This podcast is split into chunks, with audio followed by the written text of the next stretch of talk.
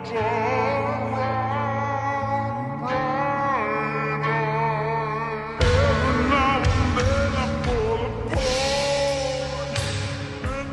we are we are live.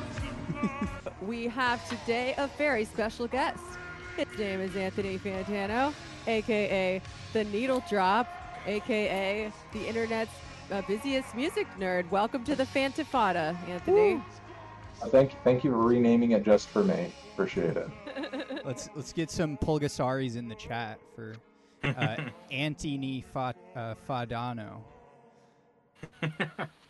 Yeah. Um, yeah, twitch.tv slash the Fantifada. That's where you can follow us for all of our Tifada, Fantano crossover news. I gotta say, uh, Anthony, might be the most controversial guest that we've had on yet. Oh, really?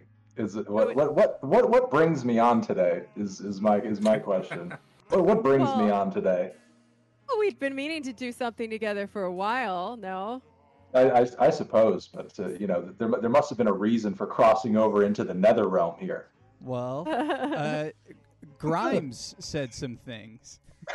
oh yeah, we played uh we played your clip from TikTok last week, like Oh, dumping okay. on Grimes.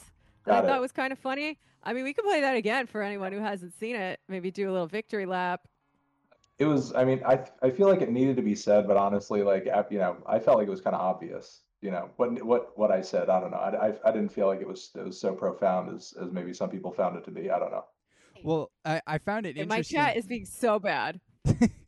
I, I thought it was interesting that uh, you, who do not self identify as a communist, have a better understanding of communism than uh, over half of communist Twitter.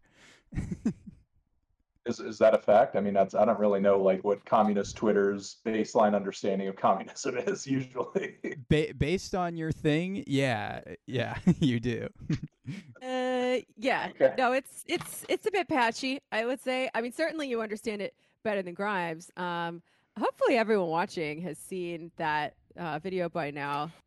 But uh, basically, she said, "I have a proposition for the communists," and she was like clearly like a little bit yacked out. Slash, maybe has been picking up Elon Musk's speech patterns a little bit. But basically, she was like, hey, if we just get AI and fully automate everything, then you can have communism because enforced farming is not a vibe and we can have all the robots do the farming. And then like someone commented some some some, some sincere critique below it, uh, some communists, and she's like, LOL, I'm not a communist, I'm just joking around. And I was like, all right. But actually, all right, I gotta say, maybe I'm gonna get ratioed for this take. But automation perhaps even AI. I'm not too sure I trust robots to be smart. Uh, could play a role in the communist future. It's just because yes, enforced farming not a vibe, but I gotta say, uh, like we talked about this on um, the episode we did with Erbananov. I think part of it is um, what you said, Anthony. Right? It doesn't change who owns shit. It doesn't change who owns the means of production which is, uh, you know, going to be pretty important because what she's basically saying in that video is like what all these techno utopians say, which is like, oh, hey guys, um, me and my family can still be insanely rich, and you guys will be free too somehow if we just you just keep letting us do this technology thing, which is obviously not true. Um, but I do think there's a role for automation in the glorious commie future. It's just a matter like we need to be in, the people need to be in charge of it, like you said, and we can decide what tasks we want to automate away. No one wants to do them, and what tasks we maybe find value in. Know? Well, I, I feel like you kind of really just kind of um, made the point there just by using the word automate.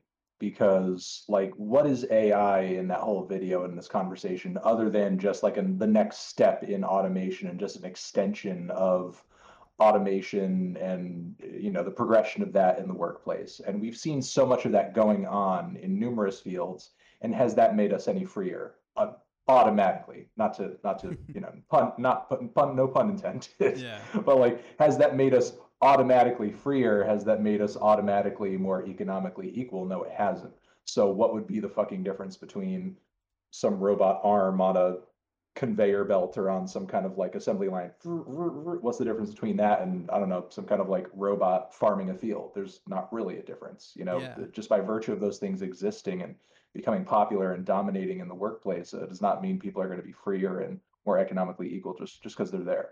When my Okay, husband, but in, in, when, when my husband in Grimes, go ahead. in Grimes' defense, you're forgetting she said if done properly. Yes, it's, it's, So implement- it's all- implemented properly. Yes. Right. Which, Yeah. yeah. you can't say that about literally any other speculative politics. You can say, you know, it's like, if imagine if this worked here, you know, it would work then, obviously. Yeah. No, I mean, well, that, you- you that could- you clause could is just say doing it- a lot of work. You could just say it about capitalism. You know, if, if implemented Right. properly, capitalism would just fix everything. Yeah. So Yeah. Same with communism. sure. uh, I mean, if implemented properly, I'm going to say capitalism would still be destroying the world. Yeah, I guess, I guess I guess you know what. uh, For what it is, I think it's working as it's intended to. So I, I think I think this is the this could be the proper function. Yeah. if, So if, it we've were, got a lot if, it of, were, uh, if it were implemented with attention to equality, Sure. Uh, you want to move on to our, our, our musical subjects? uh, sure. Because we have so much to talk about, I feel like I could do this for hours. That probably is too much for you. But uh, Yeah, I mean, so, I- I of s- those topics, uh-huh. Oh, I was I was of going to say the, topics I. You go ahead. the first one that grabbed me was Lana Del Rey. Um, Great.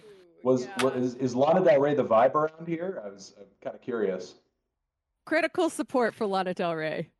It's extremely the vibe in my life. That's for sure. I liked Ultraviolence and uh, Born to Die. I'm not. I haven't listened to anything since then. I I never liked her before. All right, I always thought she was cheesy and overproduced, and I just didn't really like the way her music sounded and her whole her whole deal, uh, and like the dumb shit that she said in interviews. And then she put out a perfect album exactly at the time when I was having a lot of feelings, and I listened to it over and over and over again, even though there's a fucking sublime cover in the middle because she's a fucking troll. Uh, so I begrudgingly like Lana Del Rey now. Yeah. Yeah, I mean, I, I'm somebody who's been a harsh critic of hers for years, and um, I, I think I think that she's turned a new leaf artistically, and that her music has kind of gotten more tasteful and thoughtful over the years. You know, especially on Norman fucking Rockwell, and you know, Oh, I, I thought Che- I thought Chemtrails That's wasn't the too bad either. That's the one. That's the one. I mean, that's that's the most glowing review she's gotten for me, and you know, and, and again, I'm somebody who beforehand was known as like the Lana hater, like that, like you know, Lana avatars in my mentions anytime I did a review, just like all day, just like flaming me, flaming the shit out of me.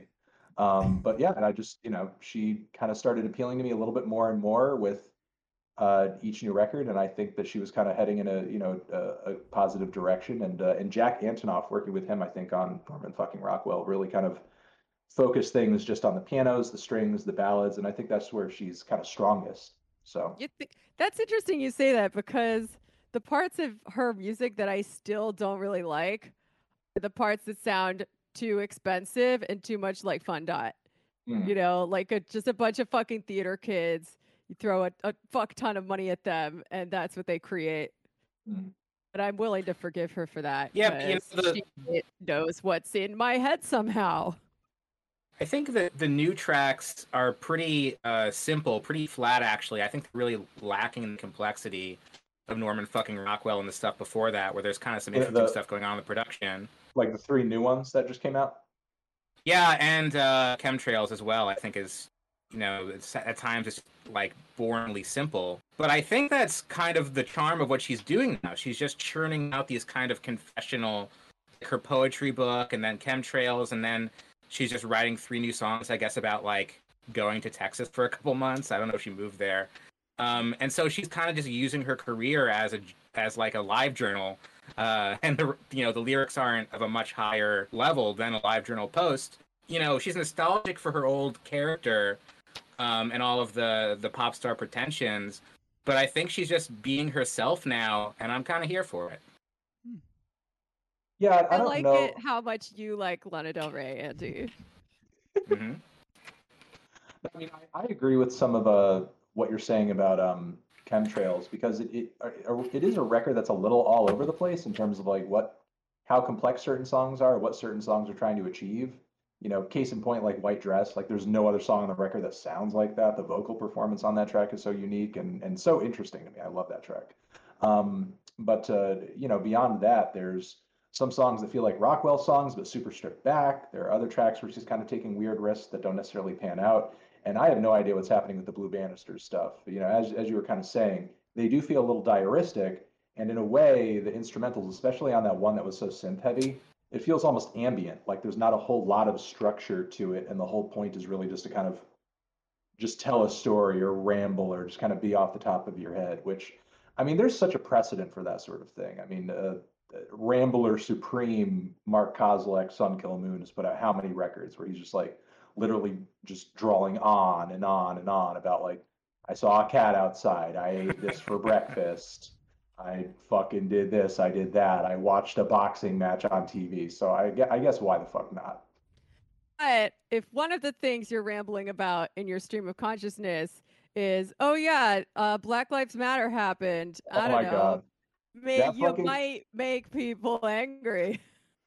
That But she said she from was saying she was cheering black. She was saying it, and uh, and there's an allusion to Paul Robeson in there, Old Man River. Is this no good? You know, maybe she's not the most eloquent supporter of Black Lives Matter, but why would we expect that from her? test. She's so problematic.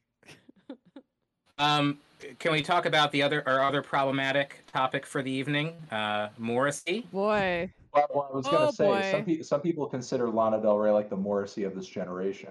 I could see Oh that. my Mm. god.